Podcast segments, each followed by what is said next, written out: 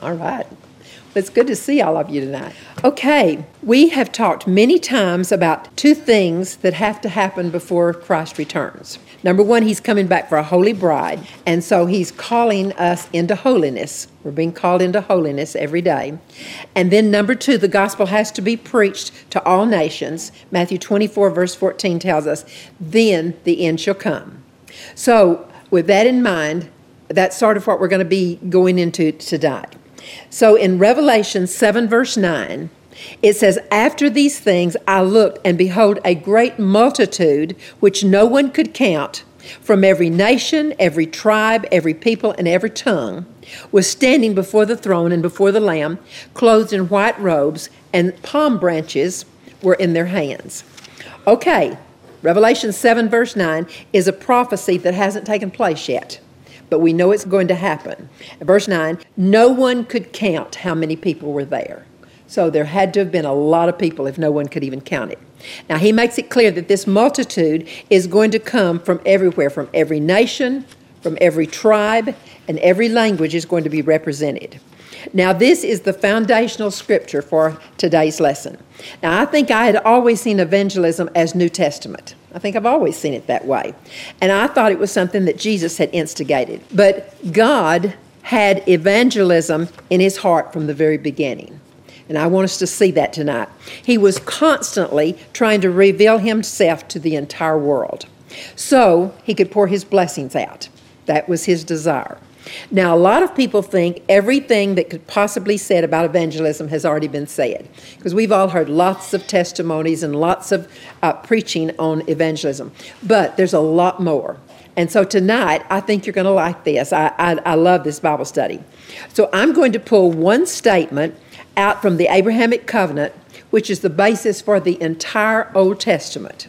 And uh, I want us to take a closer look. Now, after the flood, the next big recorded incident was the Tower of Babel. That was the next thing that's told in the Bible. And if you'll remember, at that time, uh, they all spoke the same language. And they all lived basically the same lives, and they lived basically in the same place. So it was really easy for one evil person now to get the entire population of the world at that time to gather together and be destructive.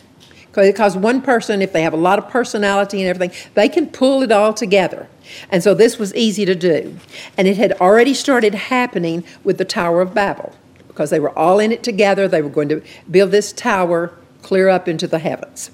So, to stop their evil plan now, God changed their language and He scattered them over the face of the earth. Up until then, they were living pretty much in the same area. But He scattered them over the entire earth, and then their language changed.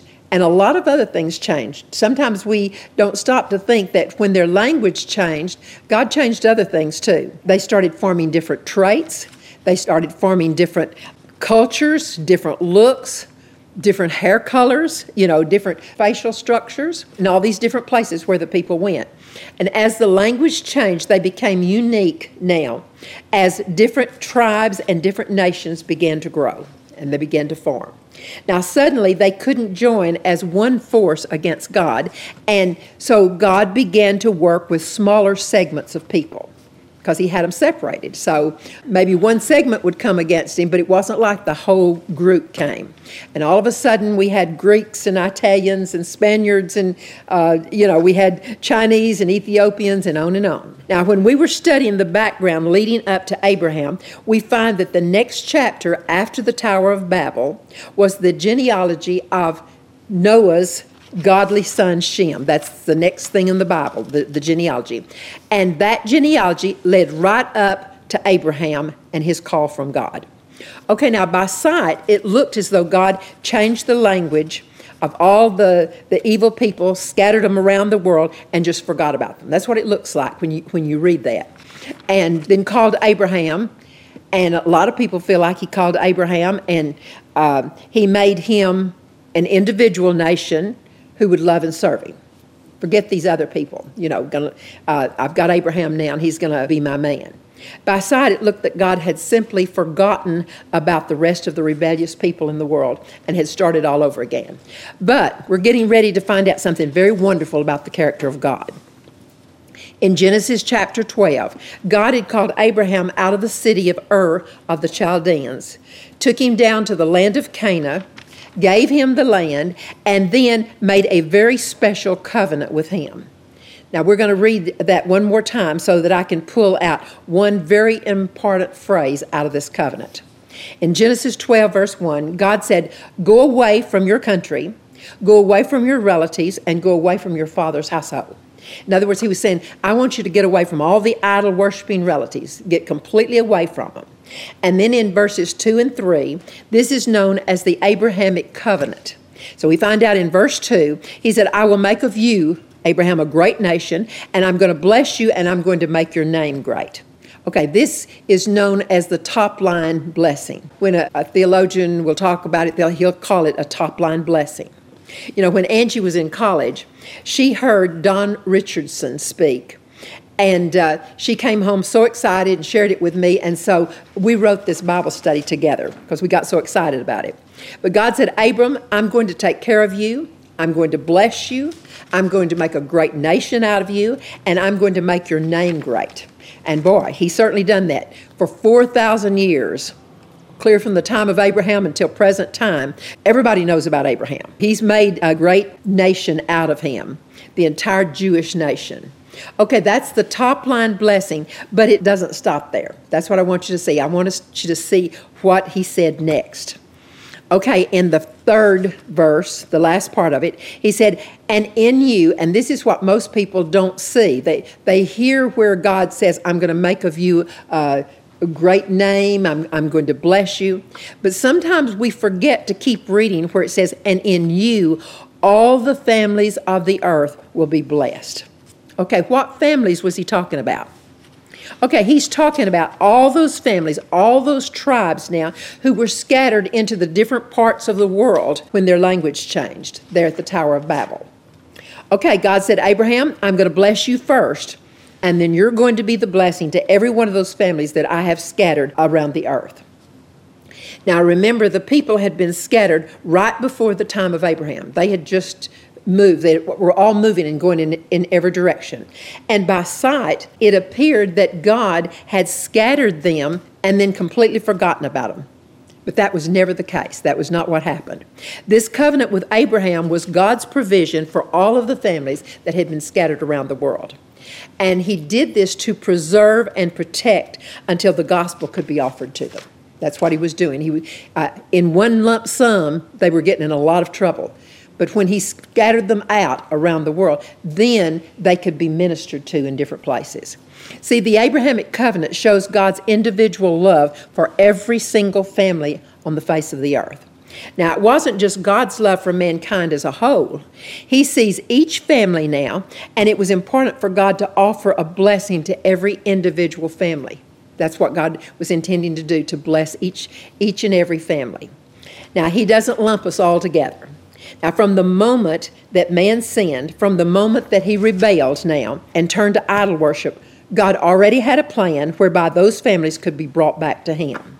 Now, it's this plan of God to bless all the nations that will eventually now bring to pass the prophecy now in Revelation chapter 7 that we just read, where people from every tribe, every tongue, every one of them are standing around the throne of God, worshiping and praising Him. So God was working on it then to bring this to pass.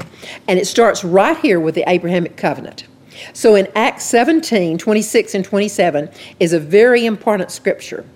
And what it does, it fills in the blanks. Now, this was written in the New Testament in Acts and verse 26 and 27 and he made from one man every nation of mankind to live in all the face of the earth having determined their appointed times and boundaries of their habitation that they would seek god if perhaps they might grope for him and find him though he's not very far from any of us okay i want us to read that again because i want you to really catch what he's saying here and God made from one man every nation of mankind to live in all the face of the earth, all around the earth, having determined their appointed times, and He determined their boundaries, the boundaries of their habitation, that they would seek God if perhaps they might grope for Him and find Him. God saying, I'm, I they're going to seek me, and some of them will find me, some of them will grope for me. He said, because I'm not far from any of them. Okay, verse 26. This was for every man and woman on earth. He determined their appointed time. He, he appointed where they were going to live, where I was going to live, where you're going to live. And he appointed the boundaries of our habitation, where we would live. So God didn't just scatter the people haphazardly all over the world. He didn't do that after the Tower of Babel. God Himself determined the boundaries of our habitation, where people were going to settle, where they were going to live. And in verse 27, in the first part of verse 28, He determined their boundaries so that they could seek Him. He put them where they could seek Him. And it goes on to say, For in Him we live and move and exist. Now, God didn't scatter the people and forget them. That's what it appeared when you first read that. If you just read through it, that's what it sounds like. But the plan of God from the beginning was to stop the evil scheming. Uh, what they were doing when they all were in one big group, God said, We're going to stop that. Uh, we're going to do this differently. So he moved them apart, put them each in their own individual place so that they could find God if they would grope for him. I thought that was an interesting word grope for God. and he said that he was very near to them, that they would be able to live and move and have their being in him if they would just choose that. So we see the compassion of God. He's gone to a lot of trouble to get each person in their own habitation where they could most likely find him. Now, the Abrahamic covenant was like a contract that God made with Abraham uh, to save all mankind. That was the purpose. Now, we are all familiar with contracts. All of us have read contracts. Okay, what do we? They always say about a contract. If if somebody hands you a contract, they tell you be sure to read the entire contract. And most of the time, you'll find that what's on the top line of the contract is what you want to hear. It's what's going to be interesting to you. Now, in the secular world, they'll put the top line of the contract, what you want to hear, and then they'll put in fine print, usually, at the bottom, what you really need to know. But a lot of times you'll skip that, you know. But God didn't write the bottom line of his contract in fine print. He said, Top line blessings, Abraham, I'm going to bless you.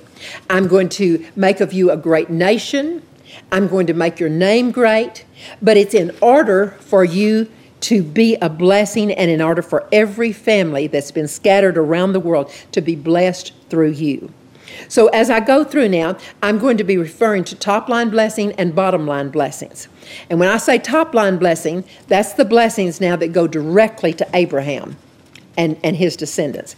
And then I'm going to be referring to bottom line blessings, which means that God's people are blessed first, so that bottom line we can be a blessing to every single person that we meet. That's what it's all about. He blesses us, and it doesn't stop there. Bottom line blessing is so that we can bless everyone we come in contact with. Okay, now the formula for receiving blessings from God is right there in the Abrahamic covenant. It's just spelled out so simply. Anytime God wants to put a point across, He can say it so simply and so easy. But if we take it, we just think, "Oh God, you know, you said uh, you said a mouthful." Now, that formula is just as alive today as it was in the day of Abraham. God blesses us, and the main reason is in order for us then to become a blessing. We're not blessed just so we can go around, pat ourselves on the back, and, oh, God's been so good to me. Yes, He has been good to us, but it's for a reason. It's so then we can turn around and be a blessing. Now, I know you've heard this analogy before, but it does give us a truth. Uh, in the Dead Sea, when the Jordan River flows down, now the Jordan River is just full of blessing and fish and, and life, and it comes down 1,500 feet below sea level and goes into the Dead Sea. So life is flowing in that water, but once that water goes into the Dead Sea, nothing is alive in the Dead Sea. Now, a big reason for nothing being alive in the Dead Sea is because nothing flows out. Goes into the Dead Sea, but it's stuck there. Water flows in, nothing flows out. Now, God's way has always been to bless His children, but then the blessings have to flow out because if the, if we receive our blessings and we keep them in and we don't let them flow out, we're going to find out that we become stagnated, just exactly like the Dead Sea. So that's a perfect analogy. Now, it was easy to look in the Old Testament and think that God was only interested in his Jewish nation. When you just read through the Old Testament first, that's, the, that's kind of the impression you get. Because he kept them so separated and he kept them so protected uh, from the pagan idol worshippers. And it appears that he didn't care one iota about the pagans. It, it almost appears when you read through that God doesn't care about them. They're over here, they're doing their own thing, and he just cares about his people. But he was keeping his people separated because he did care so much. He was caring that much, is why he kept them separated. He had to keep them from intermingling with the idol worshippers, or they would have become just like them, and the plan of God the plan then for salvation would have completely been gone. It would have been aborted. Now, the northern tribe did intermingle with the pagan nation. That's the only one, and they were lost to the Assyrians, and uh, that's why they're called the lost tribe, because they intermingled with pagan worship and they were taken away. Now, when Israel came out of their 400 years of Egyptian bondage, if you remember, They've been gone for 400 years. So when they come back, the land that God has given to them, it's filled up with foreigners, filled up with idol worshippers. And so Joshua, God had him literally spend all of his life until he was in old age driving them out. Because God knew when these foreigners were allowed to live in their land, when they were allowed to keep on worshiping their false gods, that it would corrupt the very ones who were supposed to be preserving the knowledge of the one true God. And he knew everything would go down the drain. So God cares about the pagan world, and it was in their best interest now for him to keep their worship separated at all costs. Whatever it took, he had to keep them separated from the people who were serving him so that the ones carrying the truth would not be corrupted. And they would have been if they we find that every time they intermingled with the nations of the world they always went downhill. And so god was separating them out to preserve his people. And that's why god said in exodus 19 5 and 6 this is why he said to israel if you will obey my voice and if you'll keep my covenant then you will be my own possession among all the peoples of the world for all of the earth is mine Okay, I'm going to be showing you something through the Old Testament now that was vitally important in order for us to know that the heart of God has always been a heart for evangelism. I would never have thought that until I started studying this and I realized God's heart was definitely evangelism. It didn't start with Jesus, it started with God. And we find that throughout the Old Testament, God was continually reacting out to the Gentiles. He was keeping his people back so that they didn't get affected. And in Exodus 19, verse 5, he said, If you keep my covenant, if you keep my covenant. Okay, what covenant was he talking about? Okay, he's talking about the Abrahamic covenant. That was that main covenant that he gave to, to his man Abraham when he found this man who would serve him and be faithful to him. Okay, what did they have to keep? They had to keep God's laws and God would bless them, and then their part was to in turn be a blessing now after they had been blessed. Okay, verses 5 and the first part of verse 6, he said, And then you will be a kingdom of priests. I used to read that and I thought, what does it mean to be a kingdom of priests? I thought, what, what did God mean here? Okay, when you think about it, a priest is someone who ministers to the needs of people and ministers to the uh, to God. That's what a priest is. Now, if they were a kingdom of priests, how can they be that if they were all priests? Who were they going to minister to? You know, if they were all priests, whose needs were they going to be able to take to God if they were all priests? Well, in verse 5, it says, Then you shall be my own possession among all the peoples of the earth. Okay, God was, had not forgotten those people. That's the bottom line of, of the Abrahamic covenant. And it's really spelled out right here in this phrase, kingdom of priests. Abraham's descendants were to be a blessing to all the families of the earth. Verse 6 even the ones who got scattered, all the ones who got scattered after the Tower of Babel. And he said, And you're going to be a kingdom, a whole kingdom of priests. And all those in the Jewish nation were to be priests to all the other nations in the world. That's what he sent them out to do. He said, I'm going to send you out and you're going to be priests to the other to all these other tribes that have been sent out into the world and you'll take the needs of these other nations to God. So the plan of God started working right there when he made them all a kingdom of priests. And God says you're going to obey me, you're going to go out, you're going to take my word and when when the people hear, you're going to bless them as they come to know me, you will take their needs then to, to me. And you'll be a blessing by taking their needs to me. You'll be a kingdom of priests. Now, no other culture in the world has a covenant that has influenced every tribe and every nation except the Abrahamic covenant, when you think about that. Okay, now I want us to see how important the bottom line of that covenant was to God. See, the Jewish people saw those top line blessings. But it was the bottom line of the covenant that was important to God. And one of the things he came against the hardest was when they violated the bottom line of their covenant. I mean, they all knew that top line blessing. But very few of them really realized that there was a bottom line blessing. And it's all written there, right in the same covenant to Abraham, but they pick the top and they, they don't go ahead and read the whole thing. Now, when they caused the name of God to be blasphemed among other nations, and let me clarify some terms. I think you know that when I say Jew, that I'm referring to the Israeli people. Okay, the Abraham descendants, we call them Jews. Jesus was a Jew. So the Jewish nation was the chosen nation of God, and all of the rest of the world, all of the families of the world, all the nationalities in the world who were not Jews were considered Gentiles. And so God only sees two groups. Now, we may go out and we see the Chinese and we see the Spaniards and we see all these different groups, but not God. He sees Jews and Gentiles. That's the separation that God makes. And that's all he sees. Okay, I'm going to give you a few Old Testament examples where it was not just the Jews' sin that upset God. He was upset because in their sinning, they were a bad witness to the Gentile nations. They probably thought God wasn't even interested in these pagan nations.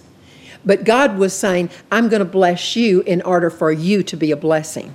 And the blessing they were supposed to be was to take what they had received from God and then share it with the world. So they were violating their covenant, and many of them never even realized that. Even Abraham didn't fully understand the bottom line blessing. He understood top line blessing that God was going to bless him. But he didn't really see that in the same sentence, God was saying, and then you will be a blessing to the world. He didn't see that. Like I say, he understood that he was going to be blessed. He fully understood that God was going to make of him a great nation. He understood that. But he didn't understand then that he was supposed to turn around and be a blessing to the Gentiles. He wasn't seeing that. And so we find him, he tricked Pharaoh, and later he tricked King Abimelech by telling that Sarah was his sister. So he was tricking them. He violated his covenant when he caused them to sin. And in Genesis 20, verse 9, Abimelech called Abraham and he said, What have you done to us? How have I sinned against you that you've brought on me and my kingdom a great sin? You've done to me things that ought not have been done. It's written so clearly that the nation of Israel was blessed in order to bless all the other families of the earth. I mean, it's told over and over, but somehow we missed that. And they certainly missed that. They didn't realize they were being blessed to be a blessing to the world. They were being blessed because we're the, we're the family of God. We're His chosen people. And that's what they were seeing. Now, how could they miss it when it was spelled out so clearly over and over and over through the Old Testament? Well, the Lord reminded me how many times I have read the Abrahamic covenant. It hadn't dawned on me really what it was saying. See, we have a tendency to hear kind of what we want to hear. Abimelech showed a lot more integrity here than, than Abraham did. This old pagan king was actually teaching Abraham a lesson in ethics. Now, even though Abraham violated the bottom line of his covenant, he honored God you know, he loved getting the blessings, you know, and uh, God did honor his covenant. Top line blessing, God did exactly what he told Abraham he was going to do, and Abraham is blessed. But God blessed him anyway with blessings that he didn't deserve because Abimelech got blessed but it was according to the rules of the covenant because Abraham certainly hadn't blessed him. And um, so in verse 7, Genesis 26 and 7, God said to Abimelech in a dream, He said, I know that in the integrity of your heart you have done this, therefore I kept you from sinning against me. Therefore I did not let you touch her, talking about Sarah. And then God said, Restore the man's wife, for he is a prophet, and he will pray for you, and you will live. Okay, now this Gentile king, he was blessed through Abraham. Now, this is important because in Genesis 26, verse 4, every time God tells the Israelite nation that He is going to bless them, at the same time, God states emphatically that they are then to bless the rest of the world. And they're only hearing, God's going to bless me. But every time when you go back and look, the next thing God says, and you will be a blessing then to the world. Genesis 26, 4. God said, I will multiply your descendants as the stars of the heaven, and I will give your descendants all of these lands. Okay, but the very next thing he said, and by your descendants, all of the nations of the earth will be blessed. Well, they were hearing, I'm going to multiply you as many as the stars of the heaven. I'm going to give you all these wonderful blessings. They heard that. But the very next thing they didn't hear that in you all the nations of the earth then will be blessed. It's going to go from me to you and then from you out to the land. Okay, how have we missed the bottom line of God's covenant for so long? How have we missed that? How, how have we not seen that? God is reminding Abraham again of the original covenant he said, I'm going to bless you, and then you'll be a blessing. You know, you can look at the life of David and see that he didn't even understand this. David was a man after God's own heart. But when he sinned, God pointed out where he had violated the bottom line of the covenant. Right after David killed Uriah and after he took Bathsheba, Nathan the prophet came and he said, Why have you despised the word of the Lord by doing evil in his sight? You have struck down Uriah the Hittite, you have taken his wife, and you've killed him. Okay, it's all in 2 Samuel 12, verse 9. But I want you to notice that Uriah is not an Israelite brother, he's a Hittite, he's a Gentile.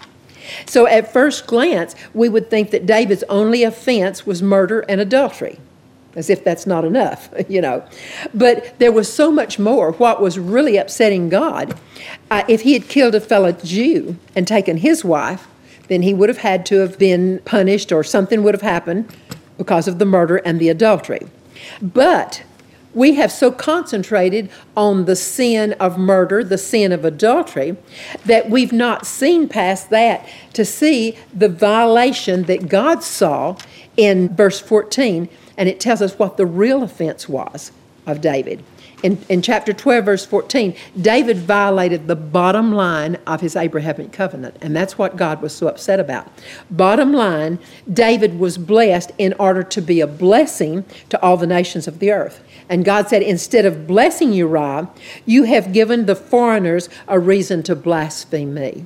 So God was so upset because he said, What you did to Uriah, you you, you didn't take the blessings that I've given you and go out and bless the foreigner.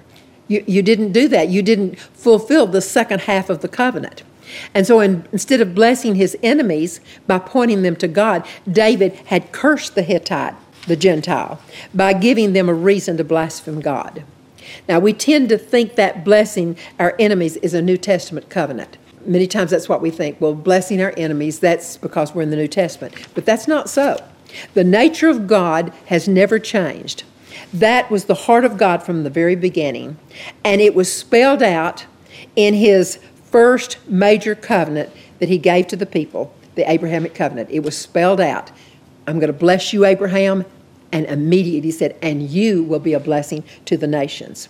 Now, too often Christians will bend over backwards for a Christian brother. You know, everybody in here, you'll do almost anything to help your Christian brother or sister. And that's good. That's a part of the top line blessing. But too often, a person will feel that he can treat the heathen any old way because he doesn't belong to God. So it really doesn't matter. And I know there's a lot of Christians that feel that way.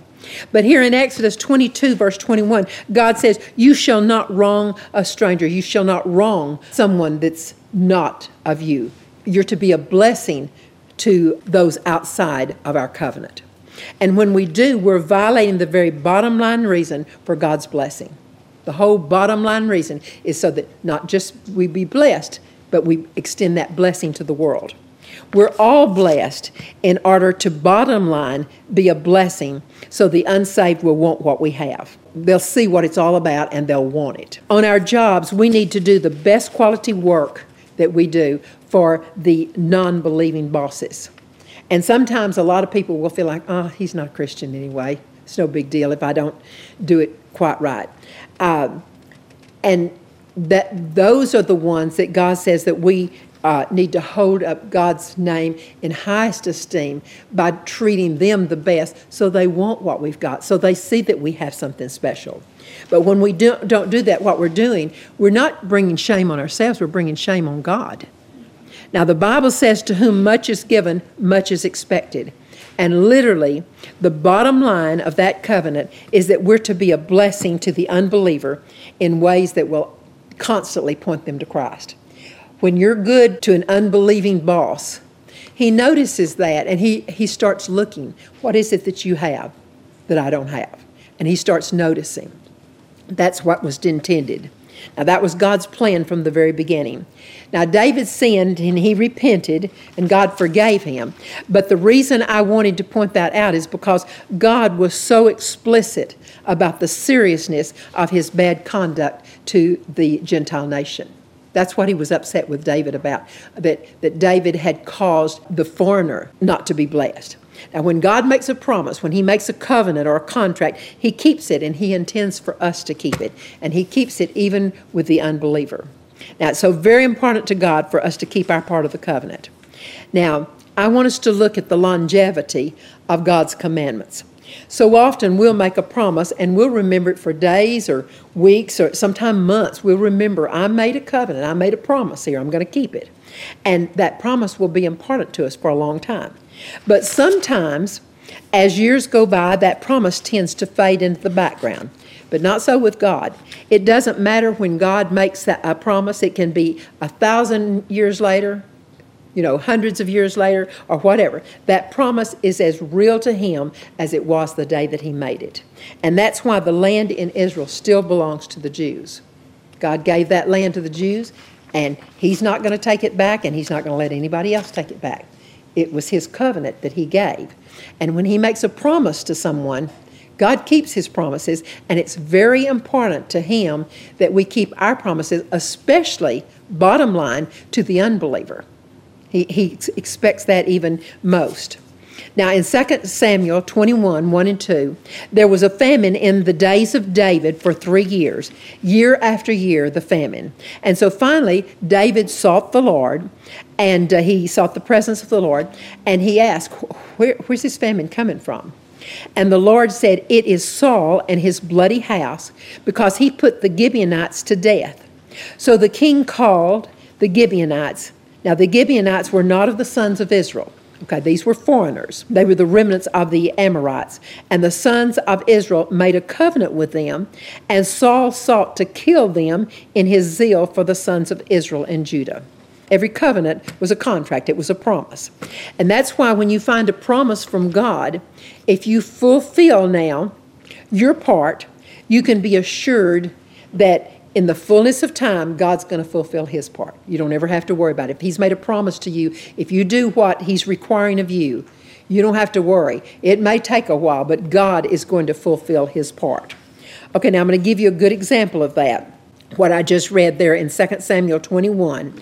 Saul, years and years before this had happened, and yet God never forgot.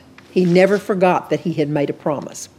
And Saul became a curse instead of a blessing when he came back and he killed these Gibeonites because he didn't he may not have even remembered that a covenant had been made with them years before. And I thought, Lord, how could Saul have been held responsible? That covenant was made hundreds of years before he, he was there. But boy, God never forgets a covenant, He never forgets a promise. And so you can read this later, but the promise had been made in Joshua 9 3 through 18. Because many, many years before, when Joshua had brought the people out of the wilderness, brought them into the promised land, the Gibeonites had tricked Joshua, if you'll remember. God had said, I want you to drive all the inhabitants out of the land. But they tricked Joshua. They dressed in ragged clothes and they made Joshua think they had come from a far country. And so Joshua made a covenant with them. He was wrong, but he made that covenant with them. Now, even after he found out that he had been tricked, Joshua still kept his part of the covenant. Now, there are certain ways, if we make a covenant that we shouldn't have made, there are ways for us to repent and, and for God to undo the covenant. But Joshua didn't take his way out, he kept the covenant, and he chose to go ahead and honor it. And so when Joshua honored the covenant, then God expected all of Israel to honor it because a covenant had been made. Now, if Joshua had stopped the covenant, it would have been fine. But he didn't. He, he kept it in existence. So God said, okay, that covenant's in effect. I expect everyone to keep it. And that covenant had not been undone, it was still in effect. And that's how important covenants are to God. And so, when, even though it had been years later, King Saul might not have even remembered that a covenant had been made, still, he was in terrible sin when he violated the covenant. And you say, well, God cared that much about the Gentiles. Why did he tell Joshua to drive them out of the land? Okay, this is very important because the entire plan and purpose of God would have been aborted if Israel had settled in and around the pagan nations.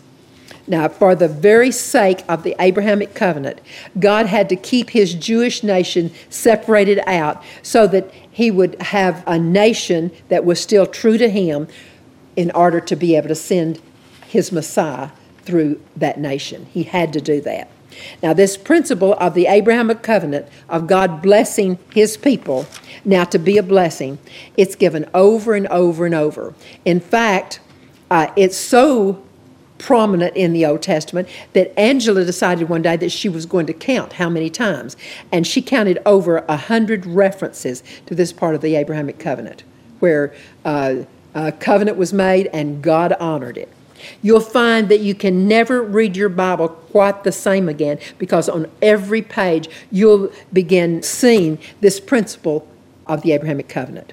See, God was making a way for the Gentiles to be brought back, and it was His plan from the very beginning. That's what He had in mind. He scattered them throughout the earth so that they couldn't gather together and do harm, but He never forgot them. His plan was always to come to a place where He brought them back. Now, that should put all of us as Gentiles literally on our face in thanksgiving because the provisions now for our salvation, they're not happen chance. They're not last minute coincidences. We were planned from the very beginning, and God literally birthed a nation. He birthed the Israelite nation, not just have a people that were called by His name and, and blessed, but also to have a channel through which every nation, every tribe, every uh, Gentile that had been scattered could be brought back to Him. He had that plan from the beginning. Now, the Jewish nation was actually supposed to have been missionaries to the Gentiles. That was God's plan. He planned for his Jewish nation to take the gospel, to take the, the good news to the world.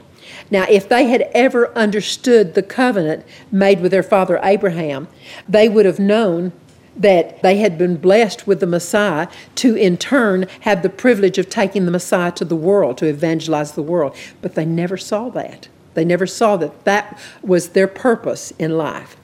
Now, we think of, of uh, evangelism as a New Testament endeavor, but it's ever been as much Old Testament as it was New Testament. God intended His chosen people to be the ones to do that. Now, if Jonah had understood the covenant, that his people were blessed in order to be a blessing, if he had understood that and that he was supposed to take this to every tribe and every nation, then he would not have felt so imposed upon when God called him to Nineveh as an evangelist. If he had realized he was simply fulfilling his part of the covenant, it would have taken away all that anger and all that resentment He was so angry that God was sparing these, these uh, pagans, you know, in Nineveh. But he's not realizing his whole purpose was to take the gospel and save uh, the pagans. Now, the Jewish nation was big on teaching their children and their children's children about the top line blessings. You can't go in Israel without a child having been taught by either their parents or, or somebody else there that you are blessed. You are a part of the, the Jewish nation and you are very blessed. You're blessed beyond anybody in this world. But they never you never hear any of them teaching the bottom line reason for their being blessed. That they are blessed so in turn they can turn around and be a blessing to the Gentiles. They're not taught that, but yet it's right there in the Word. They never understood it. That's why. And so, because of that, they hated the Gentiles instead of realizing they were to be the missionaries to the Gentiles. Now, Paul probably had a better understanding of the bottom line blessing than any of the other Israelites because he saw and understood the call that he was to bless the Gentiles with the gospel. We see Paul understood that. And that's probably why he was so hard on Peter. When Peter at Antioch now, he was eating with the new uh, Gentile converts until some of the Jewish brethren arrived. And as soon as the Jewish brethren arrived, Peter quit eating with the Gentiles and he got so upset and he started running back and eating only with, with his brethren. Well, Paul saw that, and in front of everyone, he rebuked Peter and said, You know, this you're hypocritical. And he, he rebuked him. And I used to think, boy, he came on a little bit strong. But it was probably a lot bigger issue than I realized because a lot more was at stake. Because it was a violation of the bottom line of that Abrahamic covenant. And that's what uh, Paul understood that you know, and, and that's what he was saying. You know, you've violated the bottom line of our covenant. Now, Paul saw Peter as the head of the church at Jerusalem, which he was, and he saw that he was violating the covenant that the Jews were supposed to be a blessing to the Gentiles. And so he was rebuking him for leaving the Gentiles and running back to his Jewish brethren when they came. Even Peter was not seeing that he was called uh, to take the truth to the Gentiles. Now, God had to later reveal it to Peter in a dream. If you'll remember, the sheet came down and the unclean animals were in the sheet, and God told him, Kill and eat. And if you'll remember, Peter said, Oh, I can't, Lord, they're unclean. And God said, Don't call any man unclean that I've made clean. Now, we, we see that uh, Paul understood that, but, but Peter was just now learning that. And he's a pretty good example of how practically all of the Israelites felt. They felt like they were better than. See, the Jewish race had to stay pure in order to be that channel of blessing. But we've misunderstood the reason for that separation. They, they misunderstood it too. They thought they were separated because they were better than the Gentiles, but they were only being kept pure. They were being separated to be kept pure, you know, so that they could preserve the covenant. That's what it was all about. Now, the evangelistic heart of God never quit searching for the lost world. You can read parts of the Old Testament and think, well, God got angry with them and, and walked away from them. But the heart of God was constantly uh, pulling the people back. His only thought was how, how he could bring people to himself. And it was for the sake of the Gentiles, so that we wouldn't have an excuse then to reject God. Uh, God's witness in front of the pagans was so important and when you start studying this from this angle, you start seeing that everything God did was to get the, the pagans in a position to be able to receive Jesus. Now, in the same way, our witness in front of those who don't yet know Jesus, it should be the very most important thing to us, too. God's very interested with our witness because literally the Abrahamic covenant is at stake. Literally, it's at stake. Now, Jesus understood that covenant, and that's why when he saw the Syrophoenician woman come in with her demon possessed daughter, Jesus said, Wait, I, I, was sent to the lost sheep of the house of Israel. And I used to read that and I thought, Well, Lord, why, you know, why wouldn't you have been happy to have helped her? You know, and until I saw this and realized the top line blessing and the bottom line blessing. Top line, Jesus was sent to the Jewish race as the Messiah to bless them. And then the lost sheep then of Israel, they were supposed to be the ones to go out and bring in the pagan world. And uh, that was how all the, the families of the earth were going to be blessed. And so it was the Jews who were supposed to bless the Gentiles. And that fact was clearly stated over and over. And that's why then this Gentile woman understood this. And she said, I understand you were sent, that it, it's, it's not you that's supposed to come to us. Your people are supposed to bring us in. But she said, I'll just take the crumbs. Just give me the crumbs. Her faith opened the door for her then to get her miracle, and she did. Now, that statement made by God has never changed. It was God's plan from the very beginning to bless the Jews and then for the Jews to evangelize the world. That was his plan from the beginning. And, and it never changed. That's what, that's what he, his plan was, that's what he intended. Now, when they rejected Jesus the first time, they missed out on the privilege of being uh, the evangelist to us. They missed out on that privilege. Now, we have become the spiritual Israel when we accepted the Messiah. And so, top line blessing, God wants to bless every one of us beyond our fondest imagination. You know, He wants to bless us physically, mentally, emotionally, spiritually, financially. He wants to bless us in every way. And top line, and then, in order that bottom line, we can be a blessing to the non believing world and bring them to Christ. That's the, it's the same thing all over again for us as he planned it for the Jewish nation. Now, the scripture in Revelation 9, verse 7, that we read it first, is a prophecy that hasn't yet been fulfilled. But John said in Revelation that he saw people from every nation, every family, every tribe, every tongue in that multitude around the throne, so many that they couldn't be counted. And we'll be the ones privileged to help fulfill that prophecy. God intends us now to be the ones to fill around the throne these people coming to Christ and bless them by taking Jesus to them. And you know, there's a lot of Christians today, and they're just happy because they're saved and one day they're going to go to heaven. But when we do that, we are violating our covenant just as much as the Jewish people violated their covenant when they didn't take the gospel to, to the pagan world. And when we just say, you know, my four no more or my little group, we've, we've missed the whole thing that God intended. He intended for the Jewish nation to, to be the evangelists for the world, and now He intends us, you know, to be the evangelists for the entire world to bring them and literally fill up that throne at the end. We've been blessed with a Savior, and it's our privilege and our responsibility to pass that blessing on. You know, the Bible tells us freely as we've received, we need freely give. And we're blessed to be a blessing. Now, it's sad that the Jewish people missed out on a big part of their calling. They missed out on the fact that they were supposed to be the evangelists to the world. But now we need to make sure that we don't miss out on our calling in exactly the same way that they missed out. And it'd be very easy for us to do because I know a lot of people, they don't do any evangelism.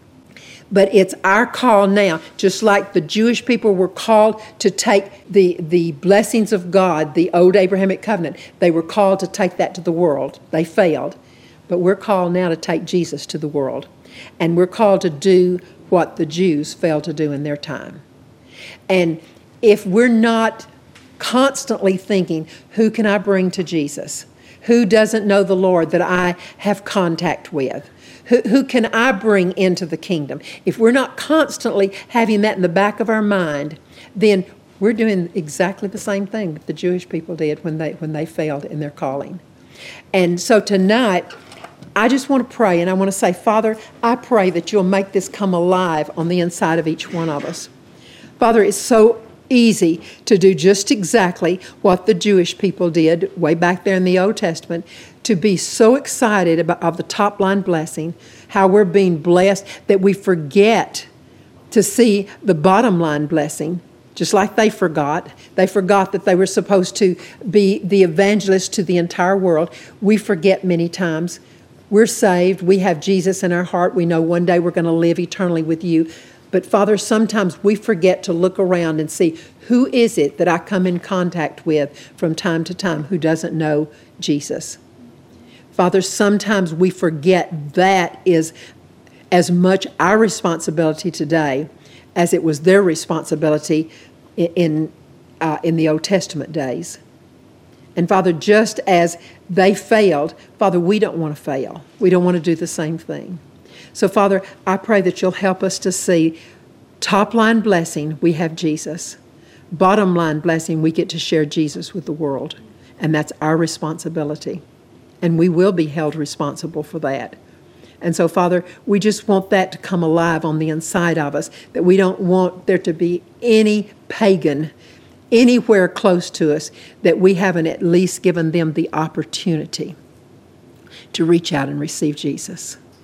Father, I pray that you'll cause this just to come alive on the inside of each one of us, that it'll just uh, spark and, and, and start a flame on the inside of us where, where uh, we, we're just constantly looking to see does that person know Jesus? Is this person, uh, uh, uh, are, are, they living for God or, or do, am I in their pathway to be able to share with them? Father, cause this to come alive. Build a bonfire on the inside of each one of us, Father that we'll not miss out on any opportunity to bring people into the kingdom. We thank you for that, Father. We want to be a part of the ones that help bring these people that we read about at the end of Revelation, the thousands and thousands of people, so many that they couldn't even be counted. Help us to be a part of the ones who have brought many, many, many of those uh, so that they'll be around the, your throne room praising you at the end, Lord. Help us to be a part of that. Lord, we love you and we praise you, and I thank you for that, Father. In Jesus' name, amen.